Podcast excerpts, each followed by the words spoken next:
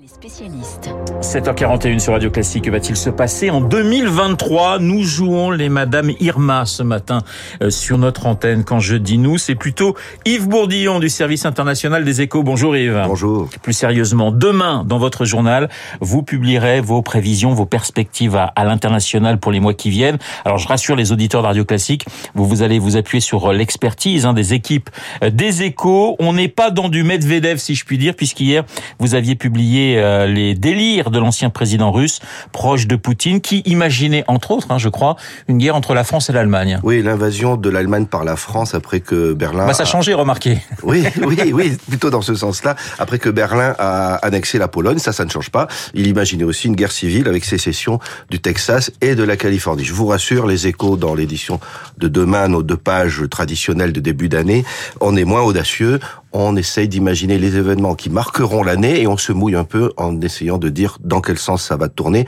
avec le conditionnel de rigueur. Donc les principaux événements, il y en a 12, mais on va commencer par l'Ukraine, Oui. où on juge probable, je dis bien pro- plausible ou probable, une victoire euh, de l'Ukraine euh, contre la Russie. Alors victoire au sens Oui, mais à quelles conditions, Yves? Parce que j'imagine que vous avez un petit peu creusé. Oui, alors d'une part, euh, on définit la victoire, euh, ça peut se discuter, comme la reconquête des territoires perdus depuis le 24 février et, du Donbass. D'accord. La Crimée, euh, Joker. Mais voilà, ça, ça, c'est ce qui nous semble se profiler en ayant comme argument, on va dire, le fait que l'armée russe a perdu la majorité de ses euh, blindés, trois fois plus d'hommes qu'en Afghanistan en dix ans euh, sur le front, que maintenant elle utilise des missiles de fond de tiroir puisqu'elle a quand même consommé un grand stock de missiles et peine à reconstituer son, ses missiles à cause des sanctions notamment euh, occidentales sur les composants euh, high-tech. Deuxième point, elle n'a plus avancé depuis fin juin, elle recule même un peu partout, même si elle essaye de, de reprendre l'initiative.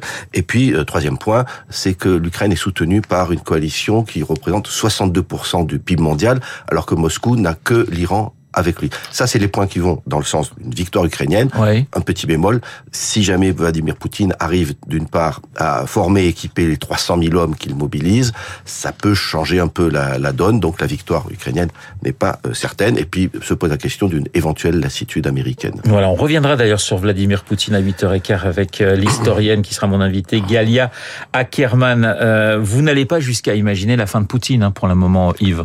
Ah, Ouais. c'est quand même un scénario plausible, puisque si jamais il perd la guerre, d'habitude, quand un, un régime autoritaire perd un conflit, euh, ben, le chef saute. Donc, euh, alors ça ne changerait pas forcément le régime. Il serait Ouais. peut-être remplacé par quelqu'un du même tonneau, dont on peut espérer qu'il se dirait que les aventures militaires extérieures ne sont pas une si bonne idée que ça.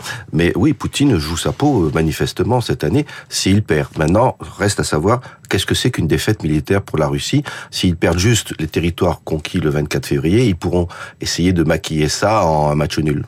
Alors, cette victoire des Ukrainiens, euh, si elle s'imagine, elle se ferait grâce au soutien des Américains, les États-Unis justement, avec euh, Yves Biden qui serait toujours en place, hein, on, du moins, on- Oui. on l'espère pour lui, parce que Oui. ça signifierait un problème de santé, voire plus grave. En revanche, ça serait l'année 2023, ça serait une année beaucoup plus compliquée pour vous, pour Donald Trump. Oui, c'est l'un des autres grands événements que nous envisageons. Le- notre correspondant de- à New York dit euh, les Américains commencent à tourner la page de Donald Trump.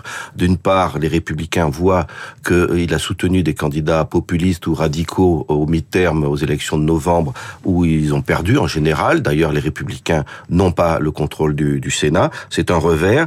Par Et ailleurs, c'est une défaite qu'on attribue du côté républicain à Trump? ah oui, largement, Ouais. puisque les candidats qui ne soutenaient pas ont généralement gagné chez les Républicains. Donc, d'une part, il y a cette élection qui a été un revers pour lui. Deuxième revers, une commission du Congrès bipartisane, il faut insister là-dessus, a conclu que lors du 6 janvier du passage de pouvoir, il y a deux ans, l'assaut du Capitole, il en, il en était responsable. Il recommande même qu'on l'inculpe pour euh, complot contre la démocratie. Donc là, dans quelques semaines, le ministère de la Justice va décider ou non de l'inculper et si c'est le cas, sa candidature sera en très mauvaise posture. Et je termine sur les États-Unis. Il y a le gouverneur de Floride. J'allais y venir. Ben Effectivement, voilà. c'est lui qui monte en quelque Ben oui. sorte. C'est le, le jeu des vases communicants. Trump baisse et Ron DeSantis, lui, est de plus en plus vu comme le prochain candidat des Républicains. Absolument. Pour la première fois dans les sondages chez les Républicains, il est euh, devant Trump. Donc, il a le vent en poupe. Il a un bilan euh, en Floride qui est bon et il a été euh, élu avec un très bon score la dernière fois. Donc De Santis est peut-être le prochain candidat des Républicains et peut-être aussi le prochain président des, des États-Unis. Là, je, vais plus loin que 2023, mais c'est vrai que Biden avait dit qu'il se représenterait et on sentait que c'était au cas où Trump voudrait en découdre. Est-ce que ça ça va bouger aussi les lignes du côté des démocrates pour vous, Yves, à votre avis? Bah, Ce qui peut faire bouger les lignes, malheureusement, c'est plutôt l'état de santé de Biden, parce que c'est vrai que il est, c'est le taulier, il, euh, il prend une politique étrangère qui est claire euh, face à la Russie, mais il a aussi des absences par moments qui sont un peu troublantes. Donc, je ne sais pas si c'est quelqu'un qui dans cinq, qui peut repartir pour quatre ans. Donc, c'est euh, cette cet aspect-là face à un DeSantis dont il faut rappeler quand même que, en gros, c'est une doctrine très proche de Trump. C'est-à-dire, en fait, c'est un Trump sans les outrances de Trump, mais sur le plan politique. C'est plus light c'est un peu plus light, mais enfin, il est quand même assez ferme sur euh, tout un tas de questions. Enfin, il est, il est assez proche de Trump. Russie, États-Unis, Chine, triple problématique hein, pour euh, Pékin. Le Covid, on en parle beaucoup en ce moment.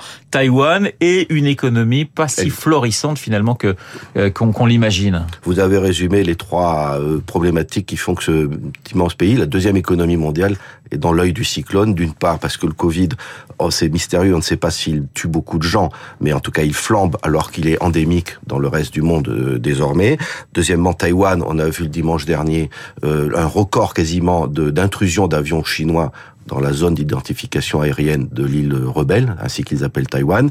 Donc, est-ce qu'ils vont continuer à, à, faire monter les tensions? Très probablement, oui, puisqu'il y a une élection présidentielle début 2024 à Taïwan. Donc, Pékin va euh, ne pas relâcher la pression. Et puis, comme vous dites, l'économie, après deux ans de, de, de, de semi-confinement, comment va-t-elle repartir? Ça a des conséquences pour nous, puisque les chaînes d'approvisionnement des industries occidentales dépendent beaucoup euh, de la Chine. Alors, Yves, parmi les, les pays du monde qui nous intéressent, euh, il y a également la, la, Turquie avec des élections présidentielles en, juin prochain, c'est ça? D'ici juin, en effet. D'ici juin. Et vous nous dites également, vous allez nous dire demain euh, dans, dans les échos, que ça sera compliqué pour le sultan Erdogan. Oui, il est menacé, parce que après 20 ans de pouvoir, il y a une usure. Les Turcs semblent en avoir un peu assez, puisque notamment, ils ont fait perdre à son parti, l'AKP, les mairies d'Istanbul et, et d'Ankara il y a deux ans. Par ailleurs, il y a 85% d'inflation, donc c'est quand même assez rude. Et donc, a priori, c'est très, les pronostics sont mauvais pour lui, mais il faut reconnaître que chaque fois qu'on l'a donné battu aux élections, depuis 20 ans, il a gagné quand même. Donc, euh, il est menacé, mais il a encore des cartes dans sa main, ne serait-ce que le candidat unique de l'opposition vient d'être invalidé par la justice.